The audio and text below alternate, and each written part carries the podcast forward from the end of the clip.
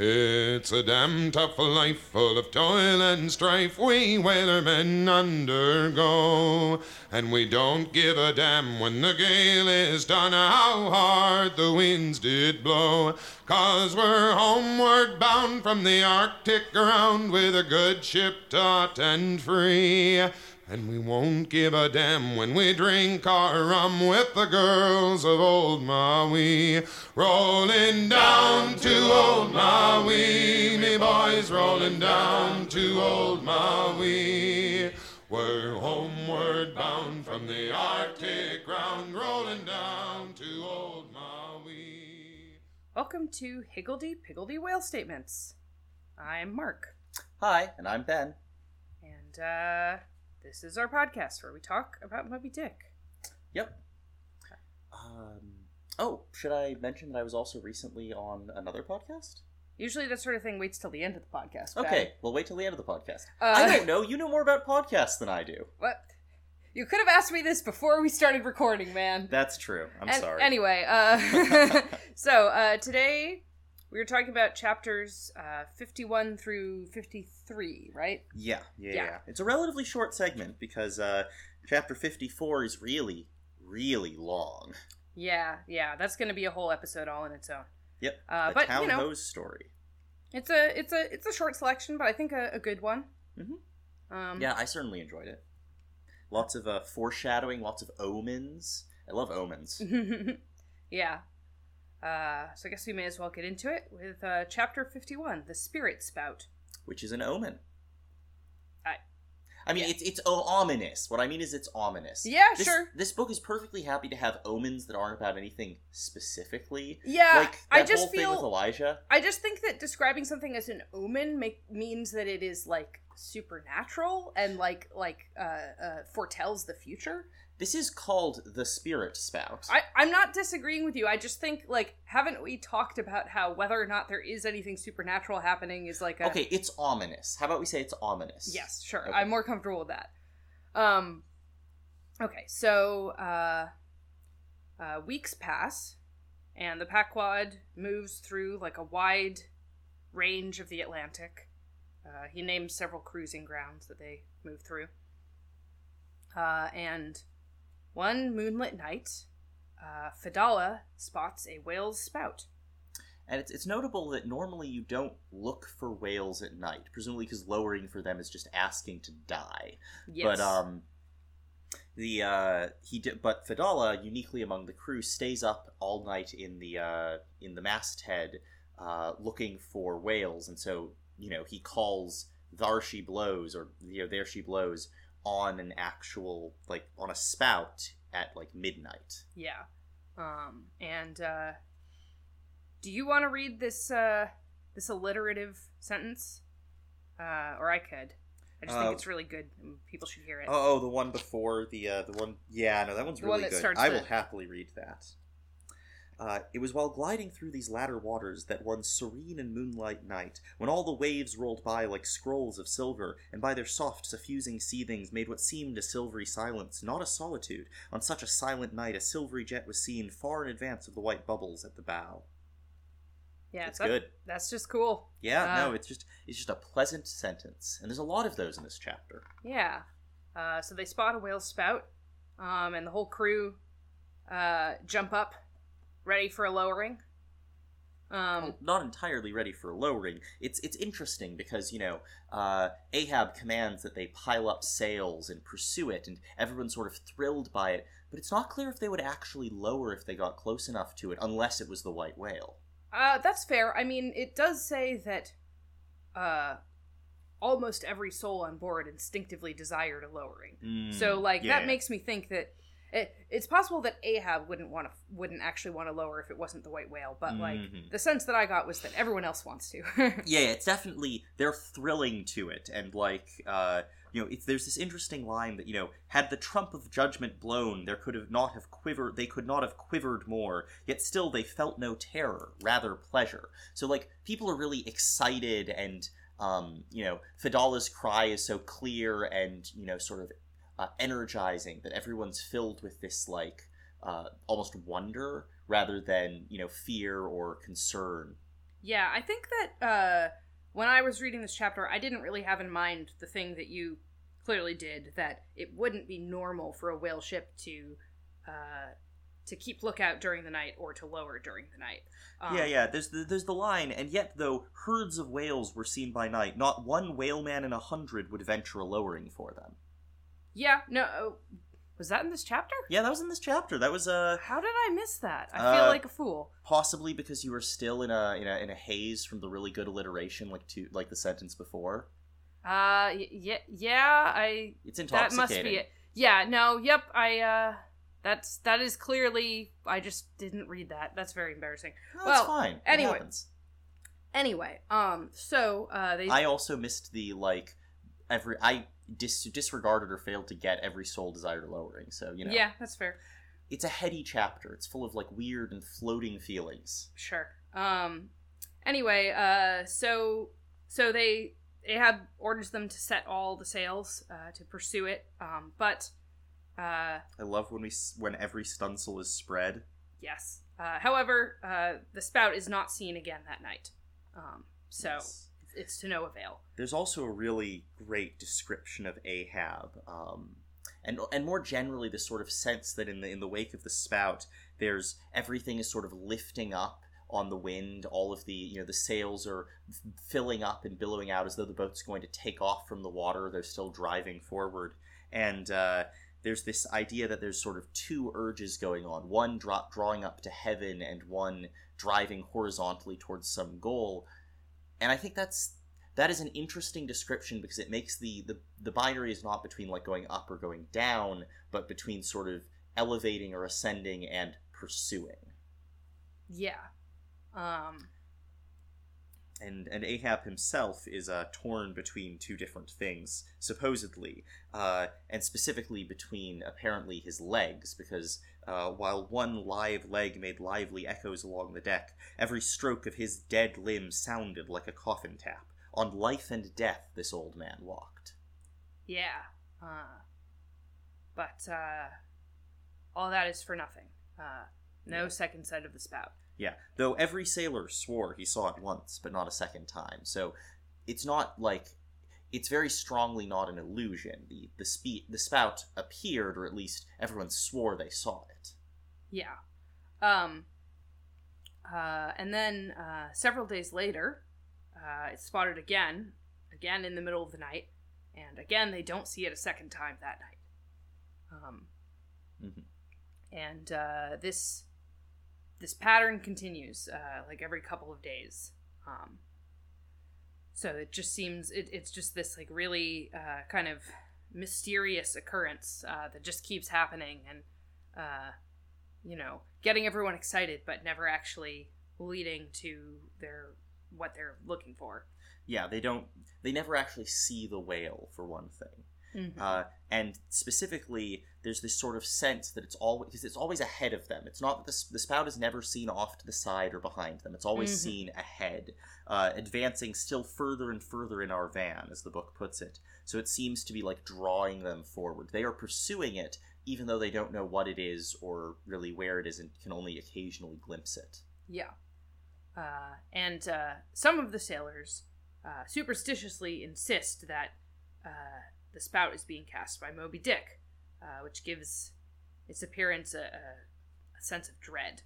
Yeah, Ah. for for a time there reigned too a sense of peculiar dread. So there's this sort of like it's first wondrous and then terrible, and then maybe it just sort of fades out or ceases to excite because it's become just part of their lives.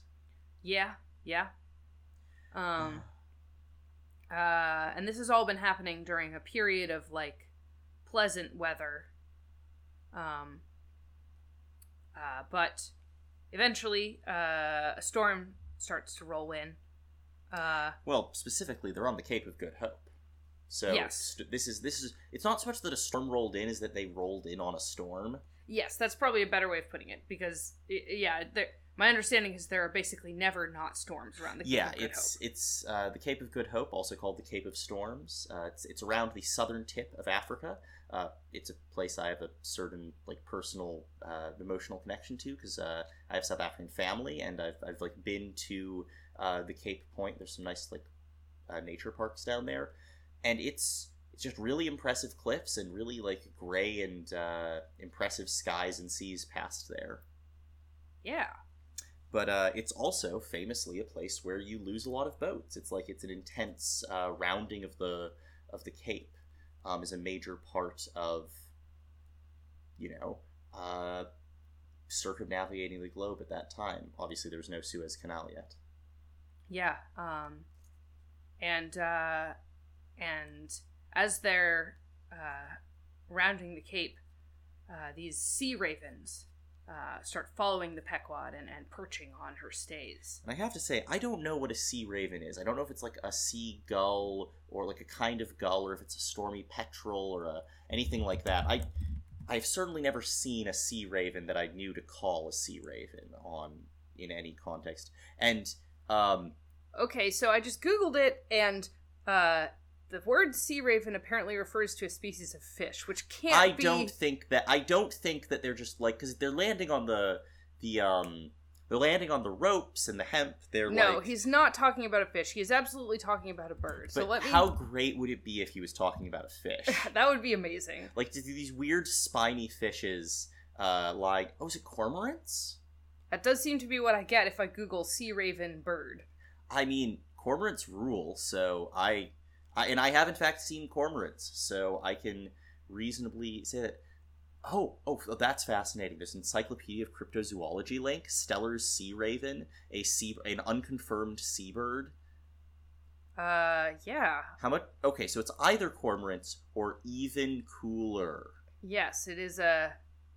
Uh, we are now on uh, cryptidarchives.fandom.com. So, I mean, Good job. uh, take this with a. I, I don't know what this wiki is, to be Well, this honest. is like the frankly a seabird nobody else has confirmed is like the most reasonable cryptozoology I've ever heard of.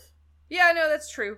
Um, anyway, Steller's sea raven was a cryptid seabird reported once from the Commander Islands of the Bering Sea by George Wilhelm Steller in 1741 to 1742. Um, so, Yeah. yeah. And it's never been identified or reported since. Superficially resembled a cormorant, so uh, it was probably a cormorant. yeah, yeah. Yeah, so it goes. But uh, that's cool. Um, it's cool to think that there that this is like a bird that was perhaps that there isn't necessarily a single bird called the sea raven. That maybe it was like a term used for cormorants or other birds, but it doesn't like resolve to a single bird in our modern understanding of like the taxonomy of birds. I don't know. I just think that's really cool when something is not not knowable in the present day because our categories and assumptions have shifted. Yeah. It's it's a lot like uh, you know things like the um, the Set animal, where we don't know whether the animal the head that the Egyptian god Set or Seth had as a head, or um, we don't know what that was supposed to be uh, because the depictions of it don't really resolve to a jackal or a dog or anything specific, and it's entirely possible it was entirely it was an invented animal hmm that was just similar to them. So uh, the, the result is that it, it even if it was in fact intended to be a specific animal we'd now recognize or a category of animals, we would now be able to say, okay, we don't all consider these the same species, but they existed. We can't know.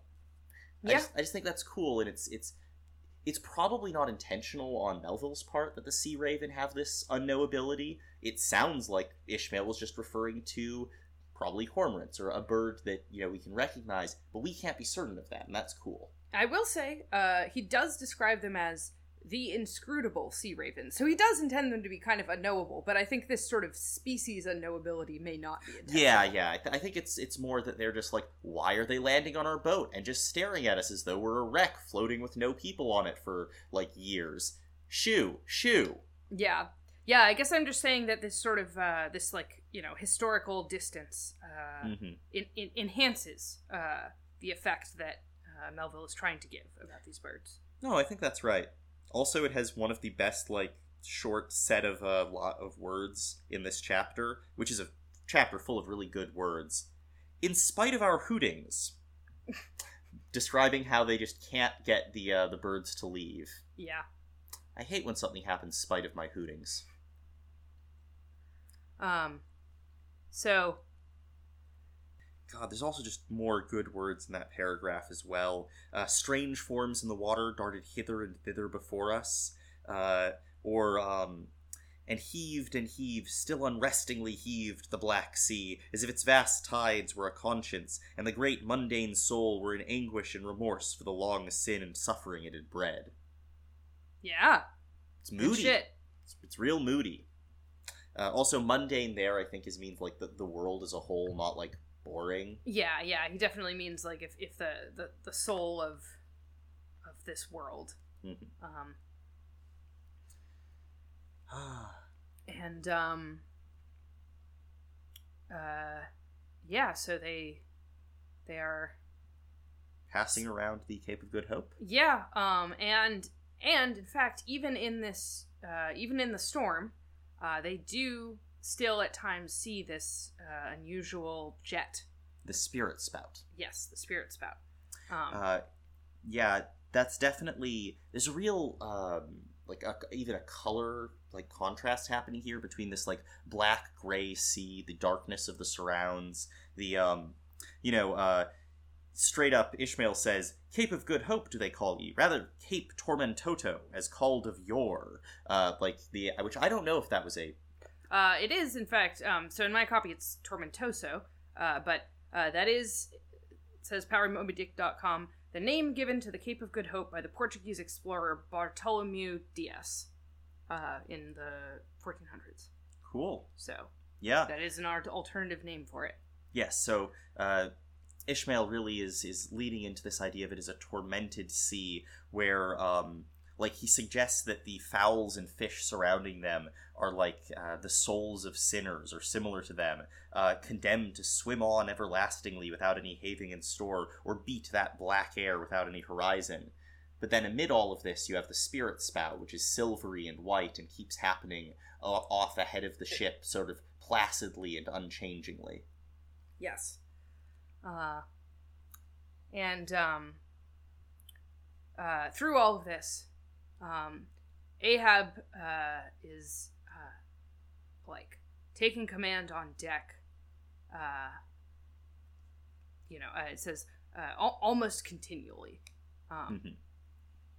So, uh, you know, we it doesn't state this explicitly, but I think we can easily imagine that Ahab uh, at least somewhat credits the idea that this spout might be Moby Dick. Mm, because Um, he wants to be uh, he wants to be on deck and in command when the chase begins. Exactly. I think that's Yeah. what is suggested here.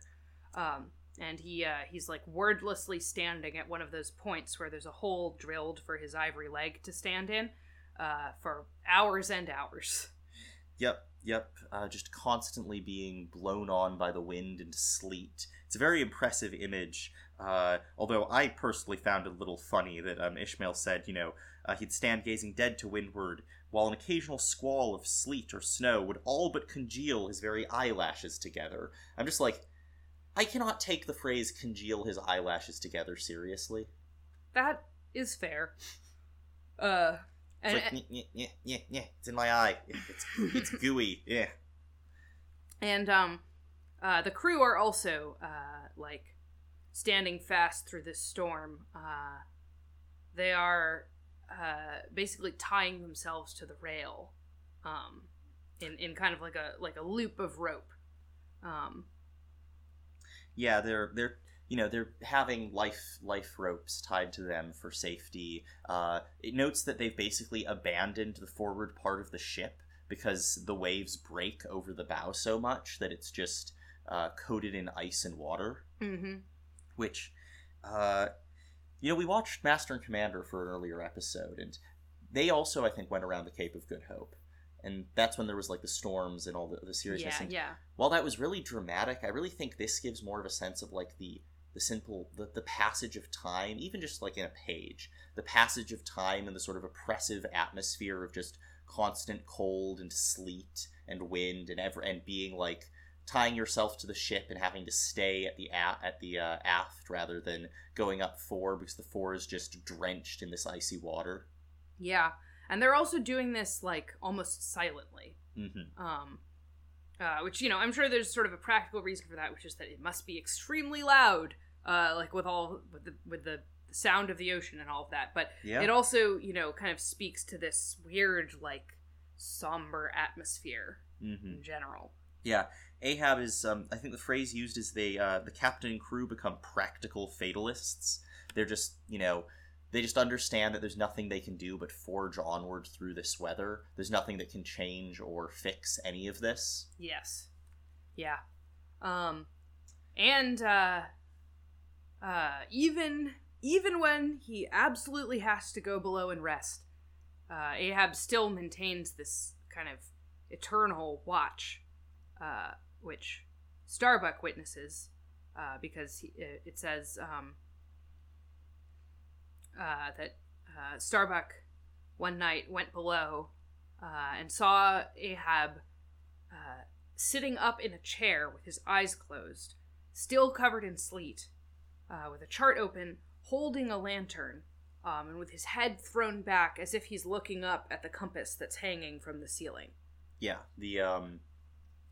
I should note that the, the reason you hang the compass from the ceiling is so that it can remain like uh, level. Mhm. It it you know presumably you can see through the bottom of the compass, but it means that because it's dangling, even if the ship sweep you know swings and sweeps, the compass will still be able to ma- be level and and you know continue to tell the course of the ship uh, relative to the um, you know north south. Yeah. Um. So Ahab is still uh, like uh, keeping a, as close watch as he possibly can on uh, where the ship is going and uh, the possibility of reaching his goal, even while asleep. Yes, I really like like start the uh, this um, free and direct discourse of like Starbucks uh, internal thoughts in the narration. Yeah. Terrible old man, thought Starbuck with a shudder. Sleeping in this gale, still thou steadfastly eyest thy purpose.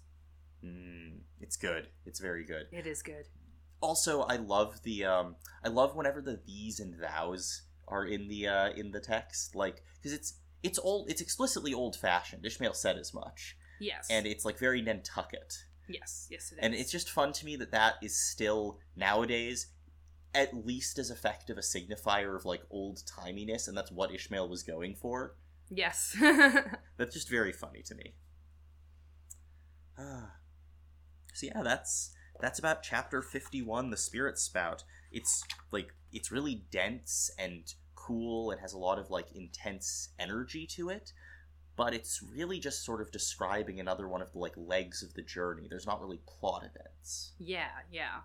Um I think you know this does a good job to kind of build the sense of like this um desperate chase after any whale at all, uh especially with the hope that that whale might be Moby Dick. Mm. Uh and you kind of, you know, you understand how that is like a just like a, a, a constant striving and, and like um wishing Yeah. and and and yeah. working. it's interesting because I really I didn't feel as much the like because of that sort of heady, spiritus uh, sort of floatingness that I described. I really didn't feel very much the like intense drive after mode. Like you know, obviously Ish, uh, Ahab's eye is still on his purpose, and you know um, they are going through this. But I much more thought it's like okay, they can't really. He's still on his purpose, even though right now he can't pursue it. It's just right now they are just making the the the trick the course that's what i meant to say they're making the course around the cape they're just continuing on in this sort of uh, required segment of storms. They're not going to try and hunt any whales here because it's the cape of good hope. It's just a terrible idea. Yeah, no, I I mean like when I talk about the like steadfast dedication to their purpose, I, I you're right that like um it's not necessarily all literally about hunting whales throughout this chapter, but I just mean like uh, the thing you described about being like practical fatalists about just like being set on this course and having to just like weather this terrible storm and having you know no other option. Mm-hmm. Yep. Yeah. rounding the cape Yeah. Uh, so I think that does it for the Spirit Spout. Mhm. Uh, the next chapter is called The Albatross. Uh, unfortunately, no angel birds in this chapter. It's not about an actual albatross. yeah no it's it's it's about a boat called the albatross or rather the goney which is a, a word for albatrosses has been established I like the idea that it's got uh, the Goney parenthesis albatross and paren on the side, like the way that uh, Ishmael renders it. Like he's so concerned to tell us, okay, no, no, it's called the Goney, but it means albatross. This is an albatross. There's an albatross here with everything that means. Yes. Which, speaking of ominous things, Yeah. Um, and and uh, uh, what happens is that the this ship, the Goney, um, comes uh, into view of the Pequod, um, and uh, it the the ship is like deeply weathered in a way that distinctively marks it marks her as a whaler that's been that's been at sea for a long time. Uh, Ishmael says nearly four years of cruising. Uh, Yes. which is like Jesus, like a four year long journey of this kind of journey that's been described so far. That is that is hard for me to comprehend. Yeah, no, that's fair, and the description makes it very clear. Like, uh, do you want to know a really dumb comparison that came to my mind Uh, about sure. this? Uh, it looks like uh, a hollowed undead from Dark Souls. It's like the Dark Souls aesthetic of like things being super worn out and dead and like still moving. Like this looks more like a ghost ship than a ghost ship. Yeah, yeah, I fair enough. Like the descriptions include things like this craft was bleached like the skeleton of a stranded walrus. All down her sides, this spectral appearance was traced with long channels of reddened rust, while all her spars and her rigging were like the thick branches of trees furred over with hoarfrost. Yeah, no, it. I definitely think that the sense of like almost like a ghost ship is is very real here. Um, Yeah, and you know the um, the lookouts are uh, um, long bearded and seemed clad in the skins of beasts so torn and bepatched the raiment. They're just they're absolutely ragged, and uh, the lookouts don't even call out to the lookouts in the Pequod's mastheads, even though the two boats are heeling over such that they're like practically uh, touching masts. Yes. Uh, And pr- so here's a thing that I realized reading this that I think has to be true, which is that the Pequod is to the windward of the Goney. okay. Uh, because so their masts get close enough to touch, but they're both going. They're, the wind is coming from the same direction for both of them, which means they're both heeling over in the same direction. That is to windward, I mean to to the lee. They're heeling over from windward, so that means that the masts are tipping in the same direction, which means that if they're going to get their mastheads close enough that they like get closer and closer without the two ships like main bodies coming closer, that means the Pequod has to be heeling over significantly more or one of them has to be heeling over significantly more than the other. However, the Goney is only has half sails raised. Like only some Ah. of the sails on the Goney are raised. So I imagine, and presumably part of this is that Goney is going slower and making less good time in exchange for a somewhat safer and more controlled head of sail. Right. So the Goney would be heeling over less than the Pequod, which is more dedicated to its drive, which means that the Pequod would be heeling over would be further, which for their mastheads to get closer rather than farther apart when that's the case, the Pequod would have to pass windward, that is to say, with the Goney in its lee of the Goney. Okay, yeah, no, you're absolutely right. I I can make I cannot disagree with the argument you just presented. ah. um and uh And specifically, it says when the ship slowly glided close under our stern, which I think does. Now that I'm thinking about it, I do think under our stern means to the lee of our stern. So I, I think I may have gone a very long way around for a thing the book just says. Sure. But I, I'm glad I derived it without thinking about that phrase because I feel very special now. Yeah, fair enough. Uh and um and the Pequod hails the Goney, uh asking, of course, no one's surprised by this, uh, have you seen the white whale? You know, the, the normal thing like, Hi, have you seen the white whale? Just, just normal behavior for a ship. Yeah. Um, eh, but uh, the Goney's captain like raises a speaking trumpet to to respond, but he drops it into the ocean, uh, so it's impossible for the Pequod to hear him. Um, Yep. Also, ominous.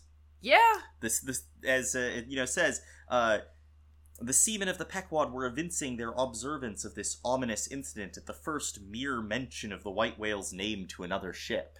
Yeah. Also, God, I feel so bad for the captain of the Goney. Yeah, no, he's like that's just gone now. That's gonna be a huge pain in the ass for like the rest of their travels. Yeah, to be fair, it's maybe less. They're less than a year out. Like you know, it's been some weeks. Maybe they've been you know a few months at sea. So they're if the if the Goney is headed back towards New England, they've just got you know a few months left before they can like, you know, not be on the Goney. Yeah, Hopefully, get the Goney fixed up.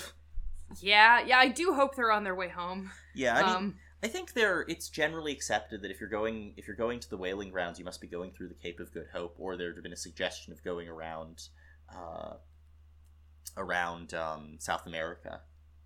sure. I, I don't quite follow what that. Oh, so if you're going if they're going past in the Cape of Good Hope in the other direction, they're almost certainly going home Ah, I see. because Yes. they're they are a New England uh, or at least an Atlantic ship. Yeah, that makes sense. Um, and uh, Ahab hails the Goney again, uh, getting some more details. Uh, I'm just gonna read what he says because it's it's sort of weird and distinctive. Mhm. Uh, Ahoy there! This is the Pequod, bound round the world. Tell them to address all future letters to the Pacific Ocean, and this time three years, if I am not at home, tell them to address them to. And then he cuts himself off. Uh, because uh, there's this sort of weird thing that happens where um, uh, so at, at that moment the two wakes were fairly crossed which i guess means that that means the ships are getting very close to each other? They've so the ships have passed each other at that point and are starting to the, the distance between them has got, gotten as close as it's going to do and get further away. And presumably one of them like they're at they're not like parallel. One of them's at an angle so their wakes behind the two ships have now crossed. One of them like one of them has crossed the wake of the other and I think that matters for the fish. Yes so so what happens at this moment is that uh, a bunch of fish that had been swimming around uh, the Pequod leave the Pequod and swim over to the Goney, um, which is like normal. Uh, uh, Ishmael describes this in accordance with their singular ways. Uh, so like fish just do this. Yeah, But- yeah, and I think that specifically, you know, it makes sense that if uh, that a school of fish might follow a ship that presumably drops trash and you know might even get a whale and or just has like stuff on the bottom you can nibble at. But then when another ship that is not going further into coal into like waters that these fish can't follow to for whatever reason comes along, yeah, it makes perfect sense for them to switch to the other one. to jump ship, perhaps. um, but uh, Ahab responds to this. Uh, Ahab finds this like significant, uh, and and he seems to kind of. Uh, I mean, what he says is, uh, "Swim away from me, do ye?" So his impression is that like the the fish are fleeing him. Yeah, and there's this line that's there seemed but little in the words, but the tone conveyed more of deep, helpless sadness than the insane old man had ever before evinced. So, like, he sees that as very meaningful in some sense, and I, I think I can see how. Yeah, no, I mean, it, it, I think it very much accords with this other sort of superstitious perception that we've had that it's like, oh wow, the minute we mention the name of the white whale to another ship, like they became speechless. And it's also kind of like, you know, the minute some fish have the opportunity to not be around the the doomed ship that is the Pequod, they immediately take that opportunity. Hmm. Yeah, no, that makes sense. I was reading it a little differently, which I was reading it like uh, Ahab is so dedicated to, so driven by a desire to keep people on his quest with him. to Mm. not just like to have the manpower to do it though i think you know obviously that's important but also to convince people that this quest that so devours him is meaningful that the you know that it is just fundamentally correct that he should slay the white whale and pursue it that on some level that like on some level he is constantly trying to communicate to other people the i think there was a line in an earlier chapter that i ran across again recently the idea of um uh, the Leyden jar of his magnetic soul being full of this energy that he's trying to impart to other people. He's trying to make them understand why they should also want to kill the white whale. Mm. And he can never really succeed at that. He can get them on his side for a time, but they're never going to understand him. He doesn't have companionship or people like following him because they fundamentally agree. He can, you know, he can manipulate them, he can drive them, he can infect them, but he can't really get them to understand Yeah. and this and this these fish which are you know they're just fish but like them swimming away from him when they've been moving in the same direction as him at least for me i feel very strongly that this is like a what this suggests to ahab which you know i am not a monomaniacal genius dedicated to the destruction of the white whale so i can't really think like ahab Sure. but I think what it suggests to him is this idea that though they seem to be going in the same direction, they actually have no interest in his in his purpose. Yeah. And the same thing must to some extent be terrifying to him or at least deeply morose when he looks at the people he surrounds himself with who are the closest of anyone to understanding his purpose and knowing that they could just swim away they are not in fact united by this uh, this desire Yeah. Um I think I think you're right. I think your sort of explication of what's going on here is very like interesting. Um and I also think it accords really well with the last couple paragraphs of this chapter because um so so after watching the fish go, uh Ahab uh you know uh calls out to the crew, uh to the steersman, uh, to keep the Pequod moving, uh keep her off round the world. Um and Ishmael kind of reflects on that because, you know, he thinks to himself, like, well, that sounds really dramatic and, and like inspirational, but on the other hand, it also really communicates something kind of pointless about this quest because literally we're going to end up exactly where we started. Um, mm-hmm. and, uh, uh, there is much in that sound to inspire proud feelings, but whereto does all that circumnavigation conduct? Only through numberless perils to the very point whence we started, where those that we left behind secure were all the time before us. Um, so I think, you know, in this moment, Ishmael is also kind of doubting the the purpose of this journey. Mm-hmm. Um, And I would argue many journeys. Yeah, no, he's definitely not just talking about uh, the specific voyage of the Pequod here, because every every whaler is, Yeah. in some sense, going round the world. It's going to end up where they started. Mhm.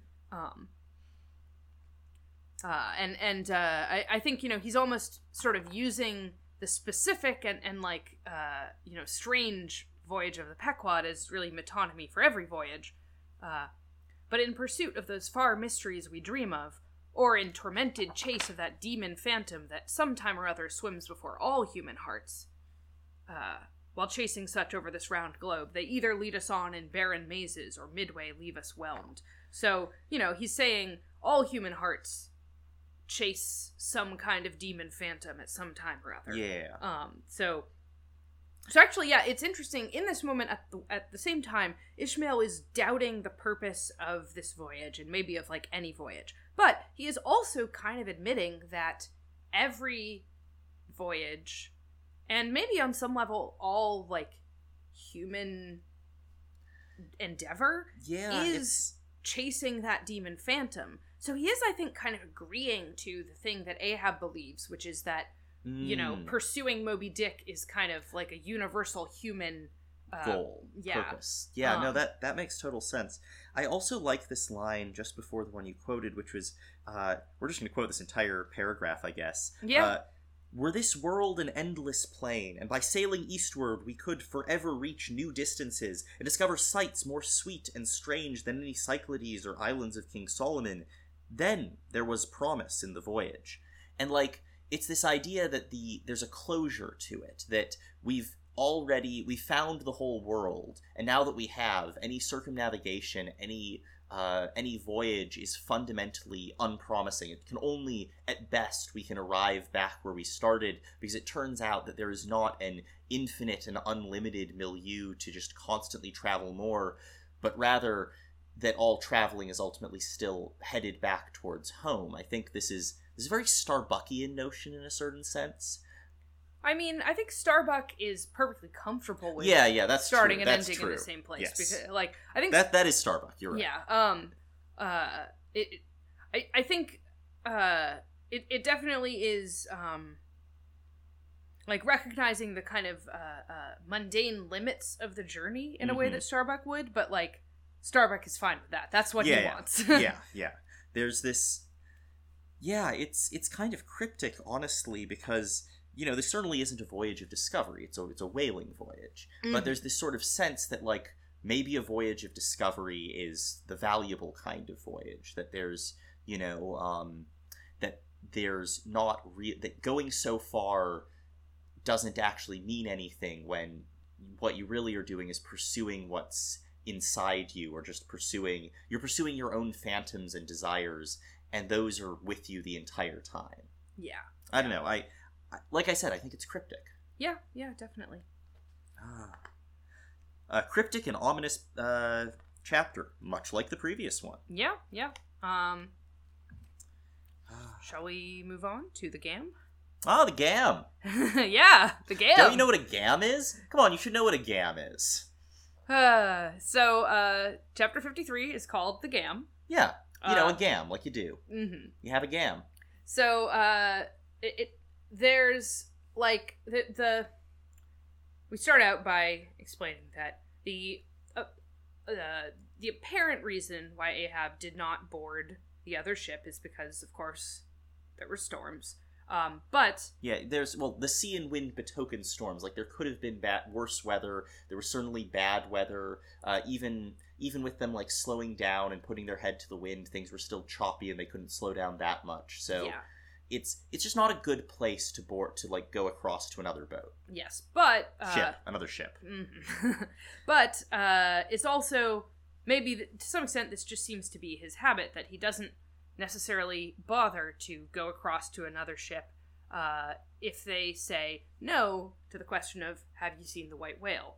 Um, and this is unusual because normally uh, when whaling ships encounter each other uh, they like meet up uh, and like exchange news uh, much as uh, Ishmael compares it to how like two strangers crossing like a desolate place on land, uh, if they ran into each other, would almost certainly, you know, spend some time talking. Yeah, it would be very weird if like the two of two people in like a massive empty plain, one of them like waves to the other and says hi, and the other says hi. They're gonna like they're probably not just gonna walk directly past each other when they haven't seen any other humans for like days. Yes.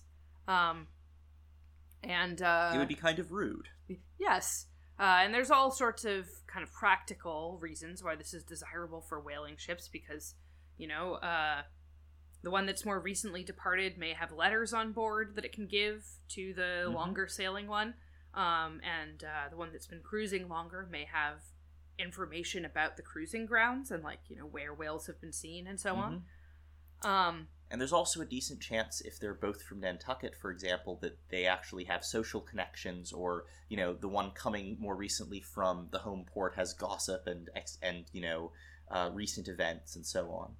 yeah. Um, and, uh, you know, they basically just, they have a lot in common to talk about. Um, Yeah, and even if they're um, both, if they've both been in the cruising ground for a while, so haven't been, um, it's not that one of them is like the Pequod here, freshly out of uh, Nantucket, and the other is four years at sea. uh-huh. Uh, even if they've both been out at sea for similar amounts of time, it's still a chance for social so, uh, sociability. There might be news from other ships that they've gammed with. hmm Can I can I use it like that as a verb? Gammed with. I have Um, no idea, Ben. Well, oh oh no, they, he does say gamming, so I guess okay, you can yeah, say no, they've it is. gammed. A, it is so a verb, yeah. so a ship that's gammed with others um, might have letters from those ships that might be more recent, uh, looking for crew of this ship. Yeah. Uh, or they might just have more, you know, gossip and whaling details and so on. Uh, and this is also true even for uh, ships that come from different countries, as long as they share a language. Uh, which Ishmael goes into a little bit the kind of like uh, mutual smugness that that American and English whalers feel towards each other. Oh god, yeah, and I love how much he's very clearly like, oh yeah, you know, English whalers think themselves more sophisticated and developed than American whalers. But this is clearly untrue because we kill a lot more whales and we're much more established. And um, but you know, uh, we probably have foibles of our own, so we should be nice. and it's just like, yes, Ishmael, I can see the foibles you are having at me right now. yes. Um. And uh, Sorry, I just the the uh, English regard the long, lean Nantucketer uh, with his nondescript provincialisms as a sort of sea peasant. Yes. Um and uh, this is actually kind of unusual. Like this is a spe- this is really a specific habit of whaling ships. Mm. Um, Like uh, and Ishmael kind of goes through like every every other type of ship that he mentions uh, for their own sort of reasons. Don't really interact with each other when they meet up. or they have they have different means of interacting. It's much less sociable. Yeah, so this he goes through like uh merchant ships, uh, uh men of war, um slave ships and pirates. Uh they all like um Well, do we want to go the what through the ways they differ? Yeah, I think it's worth it. So like uh merchant ships I think this is the most entertaining one, so I'm just going to read it. Um, Yeah. Whereas some merchant ships crossing each other's wake in the mid Atlantic will oftentimes pass on without so much as a single word of recognition, mutually cutting each other on the high seas like a brace of dandies in Broadway, and all the time indulging perhaps in finical criticism upon each other's rig. Well, I can say for certain that the pra- practice of finical criticism of each other's rig has survived into the present day, and especially in my family. yeah, like I just love this image of merchant ships just kind of sniffing and walking past each other. and be like, oh, they're luffing. yeah, Oh no no, they're pinching. yeah, absolutely. Oh God. Um, my my family does in fact have a tradition. Uh, I think we've talked about pinching and luffing before. yes, of and but you. It's not just that the person in your boat is pinching or luffing. Any other ship that gets close enough for visual contact, especially a ship that is much larger and more impressive and more expensive than our own, like like one with mul- multiple masts and all that stuff. They are almost certainly pinching or luffing, and we will determine that. And if they're not, then it, it's it's basically a, a round of sort of applause, even if not actually like applause. But like you might call out like you know you're sailing well or something like that. You know, giving them the the sideman imprimatur of uh, of fine seamanship. Uh, so this one, I'm just like, hmm, New England merchants might, you know, there might be something there that I need to think about personally. uh, and uh, men of war have this kind of like uh, formal way of interacting, which you know makes sense. Like they they are yeah, naval ships; they have a, a formal hierarchy, so of course they've got to like engage in a certain kind of ritual. and also they have to presumably engage in a certain ritual. Our two nations, not at war, not at war. Yes, I mean, I, I think I was more imagining uh, men of war, two men of war of the same nation, Mm, same Um, navy, yeah, yeah. because I, I would imagine if they're from separate nations, it's a it's a much more finicky diplomatic Yeah, event. yeah. Um, but uh, yeah, and then um, slave ships. Uh, I mean, all that all, all that Ishmael says about it is that they are just both in a great hurry. Yeah, Uh, the the the slave ships thing is just sort of like mm, yeah they're um they're going where they're going at speed presumably so the people in them don't you know don't all die before they can be sold it's like the the atmosphere the vibes are rancid yes, absolutely. Uh, al- although you know, uh, the vibes here are not quite as rancid as the ones for pirates because uh, supposedly their hails are how many skulls. the same way that whalers hail how many barrels yeah like here's the thing the slave ships one feels like believable in a certain grim sense that like okay yeah i can see how that might be a thing ishmael has actually witnessed and right. Whereas the pirates, his image of pirates is like cartoonish. Yes, absolutely. Yeah. Um. Like they are infernal villains on both sides and don't like to see over much of each other's villainous likenesses. Like this idea that pirates are just constantly snarling, "Yes, bring me skulls," Yes. Um. is very uh Yeah, I like I enjoy the pirates bit because it's just like Ishmael, have you ever met a pirate? I don't think you've ever met a pirate. I'm not even sure pirates are a major issue in this time and place. Uh, and he just loves things like when they chance to cross each other's crossbones. Yeah. But on the other hand, look at the godly, honest, unostentatious, hospitable, sociable, free and easy whaler. oh, That, he, he does actually just write that sentence. Yeah, um, and uh, when two whalers meet each other uh, in, you know, weather that permits it, they have a gam. A gam! Uh, Everyone knows what a gam is, except only whalers know what a gam is, because other people don't even have gams. They don't gam at all. yes. Um, and uh, so he does in fact say, "All right, the word gam is not to be found in any dictionary." Yeah. Uh, he also says that um, I just really love the uh, a gam, a thing so utterly unknown to all other ships that they never that they ne- even uh, that they never heard of the name. Even if by chance they should hear of it, they only grin at it and repeat games and stuff about spouters and blubber boilers. And uh, I, I just wanted to point out that he's like, why do people think they're better than whalers? hmm. yes. Which, by the way, showed up in the Master and Commander movie. Oh yeah, the, there was whalers and they were making fun of them constantly. It's yeah, true. yeah. Um, Apparently, this is just an established thing that everyone just makes fun of uh, whalers, even pirates and slavers. Yeah. Uh, And So- then he, I, I do want to get to the like the, the thing with pirates because he Oh, does a bunch yeah. of puns. Yeah, he does there- puns. there's this little uh, slight digression about like, uh, you know, uh, why do all these ships, uh, or why are they so scornful towards whalers?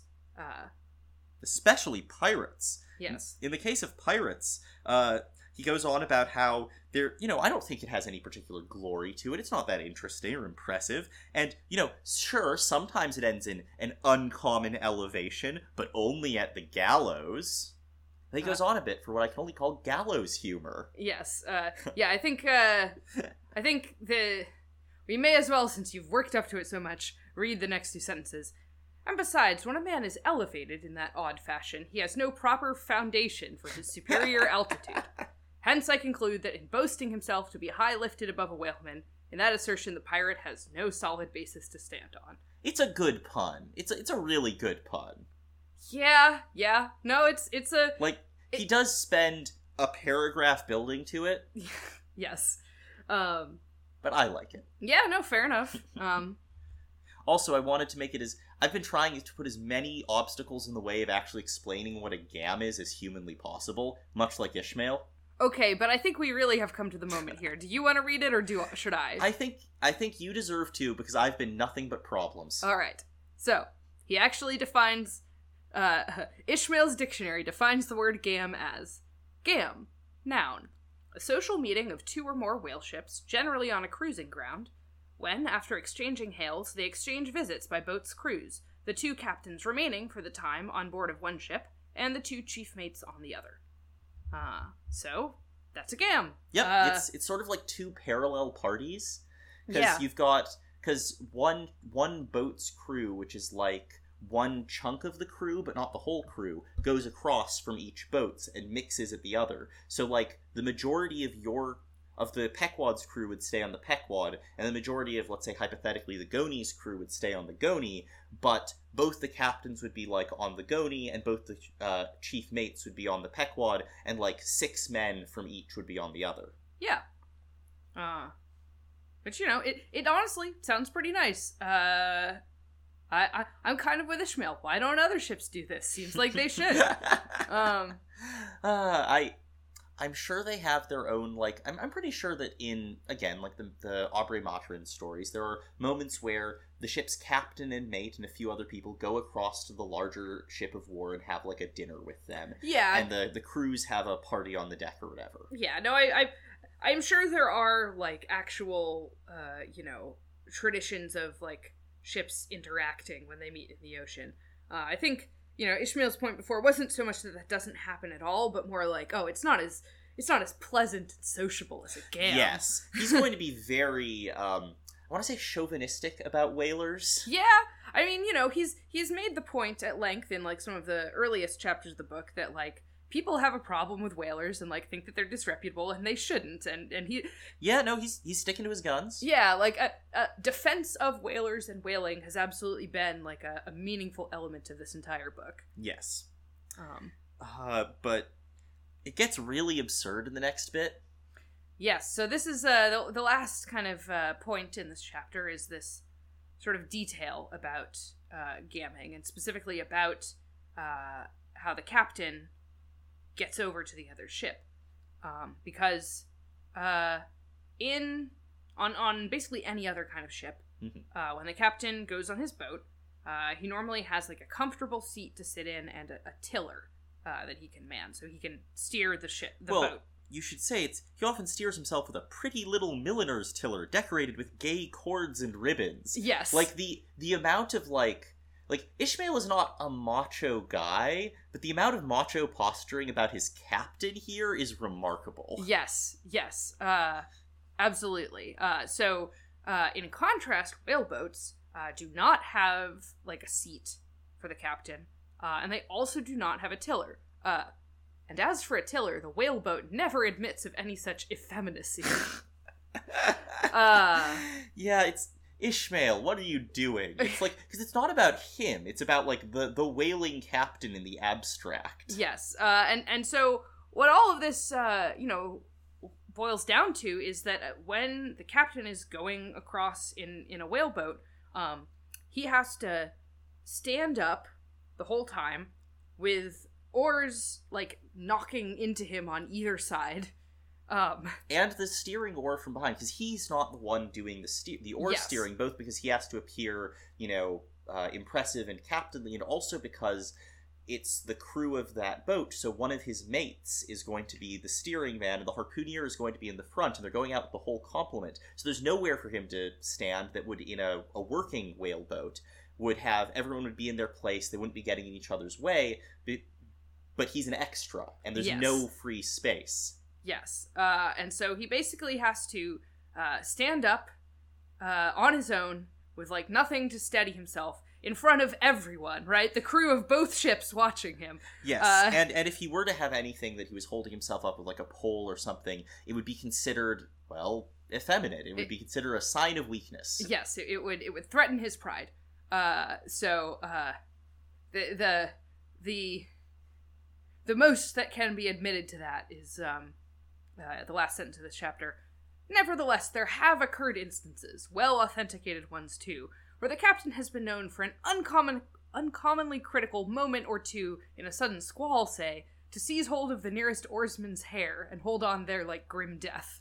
Yeah, which can't be pleasant. Uh, No. but the um, it's also worth noting that because he's standing in the middle of a moving small boat on a choppy sea or even calm seas, uh, the boat is shifting and rocking, and he can't hold on to anything. So he's got to hold himself in place with just his two legs, which, as anyone who's been on a boat will tell you, you have to move your legs around a bunch to keep your sea legs under you because you can't like if the boat tilts in a direction that your two legs are perpendicular to that's like that's like a bipod. You will just fall over. So you have to have space to step and he doesn't so basically he has to like arrange his feet in such a way as to have as much of a base as possible and like a like a surfer on a surfboard Oh standing up as the boat pitches and turns. He has no control over it, unlike a surfer. And for added macho like energy, he's he's supposed to put his hands in his pockets. He's supposed to look completely unbothered while maintaining this ridiculous sort of like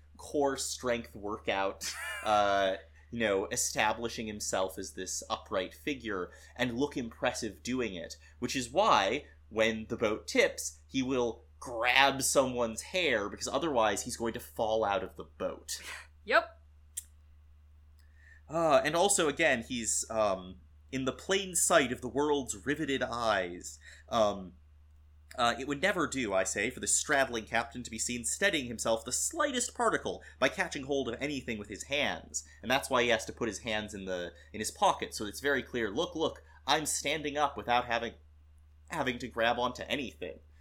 Yeah. It's You know, ugh. after all this, I cannot believe Ishmael was making fun of the like, uh, you know, uh, habits and like rituals of men of war as being like pointless and and uh, cold. Like, this is such an act of, uh, you know, uh, it's it is definitely the going across to the gam as a captain is absolutely trying to make yourself look cool to the other captain. Yes, like you're trying to you're posturing. And it's something that i don't think is spelled out explicitly but is worth uh, thinking about. The chief mate doesn't have to do any of this because the chief mate has a boat of his own so Yep. he'll just be on a steering oar and he'll have a place to sit and it'll be reasonable yep, oh. yeah. You know- God, I is it really a surprise that this profession made an ahab I have to wonder how do they decide? I mean, I guess you know they they just must hash it out over the speaking trumpets. Yeah. But like, I wonder how it is normally decided which captain is going to have to go over to the other ship. Oh man, I bet it's like a game of chicken. Yeah, Like- like, I, I'm sure both of them are like, oh yeah, I'd be perfectly happy to go over to your ship. It would be no problem for me, obviously. uh, I just happen to think that there's a little more room on my ship. I'd, I'd really like to, I really like to show you my dining table. I just think you'd enjoy that. oh man, I I bet Ahab just immediately, if they say I've seen the white whale, Ahab's just like, stay there, and just goes to his boat because he does not give a fuck. Yeah, yeah. That that at least is the energy I've gotten from Ahab. I, I, I would love to see, and, and hopefully we will soon. I would love to see Ahab's behavior during a gam. D- good luck. G- good news. Good news. Is that what happens in the next chapter? Uh, at the very least, the Town-Ho's story is a ta- is a story heard um, from a ship, the Town-Ho, that will be encountered. In the short gam that ensued, she gave us strong news of Moby Dick. Okay, well, damn, that's uh, very exciting. Yeah, Uh, it's also a long chapter, which is why we're not doing it today. Yes, I think we already mentioned that. Yep. Yeah, yeah. Looking forward to all that. Um. yeah, no, I I think these have been these are some nice chapters. Again, they're not super narrative. There is plot events have occurred, um, but mostly the plot is just that the Pequod continues around the Cape. And personally, as a, a boat story liker, um, I think that having a piece of information where you explain how the travel around the Cape went is like a it's a genre staple of stories about tall ships. Yeah. And I think that this one had a lot of cool, ominous, ominous happenings. I almost said omens, and I, I backed off from it because I've been, I've been told off appropriately. I didn't mean to. It's just like I think, for example, that the fish swimming away, like at least the way Ishmael presents it, it is not like Supernatural. yeah. Ishmael does not seem to think that's an omen in the way that you know. I think maybe he does think that. uh um The spirit spout. yeah the, the the spirit spout might be one or like uh certainly like that albatross that he described encountering i certainly think Mhm. ishmael thought that was a an omen a real kind of quasi supernatural experience hmm um whereas he is at pains to point out that like this is just the thing that fish do Yeah, that's that's fair. Um, and same with the guy dropping his trumpet. But the spirit spout is it's literally called the spirit spout. I think Yeah. that one's definitely difficult to explain. yeah no definitely um yeah Yeah, cool. Um, we do have a little bit of news, which is uh, that we talked about a little at the beginning, hmm which is that uh, I was uh, on another podcast, um, uh, Do Not Steal, an OC podcast, and I had a lovely time, and there's some whale content on it if you're interested in tabletop RPGs. Yeah, um, it's uh, Do Not Steal is a another great podcast. It it is on the Abnormal Mapping Network, Mhm. right? Yeah, another great podcast on the Abnormal Mapping Network. Um, so you know, if if you like hearing about uh, I don't know, uh, dramatic characters with strange obsessions, I do actually think they've got plenty of that on that show. Yeah, yeah, Um, no, that makes that that is correct. That's true. Uh, we should also mention that the hosts are wonderful. Yeah, yeah. Uh, Hannah and Olivia are great. Also, I am married to Hannah, so Sorry, I was just like, are they going to mention it? Are they going to mention it? Are they Yes. going to mention it? Yes, all listeners of this podcast are required to go listen to my wife's podcast because she's my wife and you have to like her too. Sure, yeah, I, I'll, I'll endorse this. Um, But yeah, uh, next time the Town-Ho's story, some news of Moby Dick, and uh, what do we uh, sing for, man? a dead whale or a stove boat?